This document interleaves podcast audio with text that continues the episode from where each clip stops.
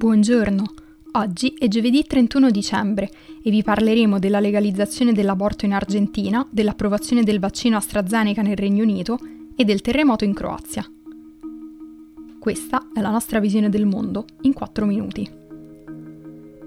In seguito all'approvazione della nuova legge al Senato, l'Argentina è diventata il più grande paese latinoamericano a legalizzare il diritto ad abortire.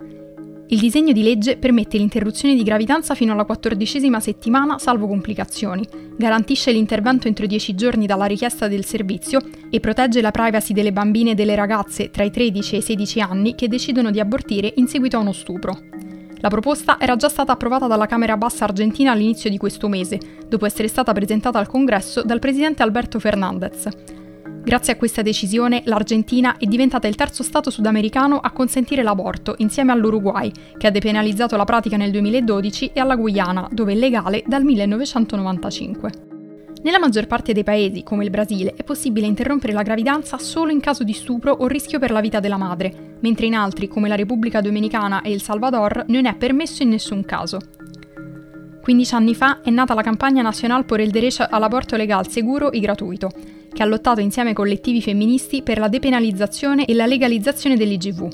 Una battaglia fondamentale per la salute delle donne argentine, visto che il ricorso all'aborto clandestino tra il 2016 e il 2018 ha ucciso 65 donne e comportato complicazioni gravi in 40.000 casi. Il movimento ha presentato al Congresso argentino otto proposte di legge che sono state respinte. Nel 2018 la proposta del governo era riuscita a passare alla Camera, ma in Senato aveva prevalso il no. Questa volta è stato possibile approvarla anche grazie al sostegno esplicito del partito al governo, che ha però voluto l'introduzione di alcune modifiche come l'obiezione di coscienza.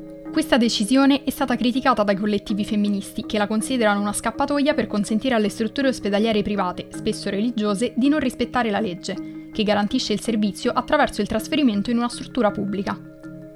Prima della legalizzazione del diritto all'aborto, in Argentina era possibile interrompere la gravidanza solo in caso di stupro o gravidanza a rischio per la vita della madre. Parlando invece di coronavirus, il vaccino sviluppato dall'Università di Oxford e da AstraZeneca è stato approvato dal Regno Unito, dove i contagi stanno aumentando grazie alla diffusione della variante inglese. L'approvazione del vaccino AstraZeneca renderà la campagna vaccinale inglese molto più rapida, dal momento che si tratta di un prodotto più economico e più facile da trasportare rispetto a quello Pfizer-BioNTech. Al momento il Regno Unito ne ha ordinato 100 milioni di dosi, mentre l'UE 400 milioni, che verranno divise tra gli Stati membri.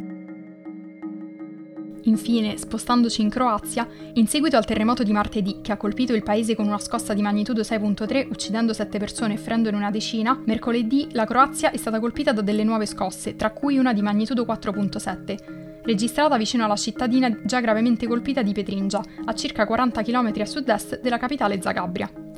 Il primo ministro Andrei Plenkovic ha indetto per sabato un giorno di lutto nazionale e ha ribadito l'importanza di rispettare le misure per limitare i contagi da coronavirus.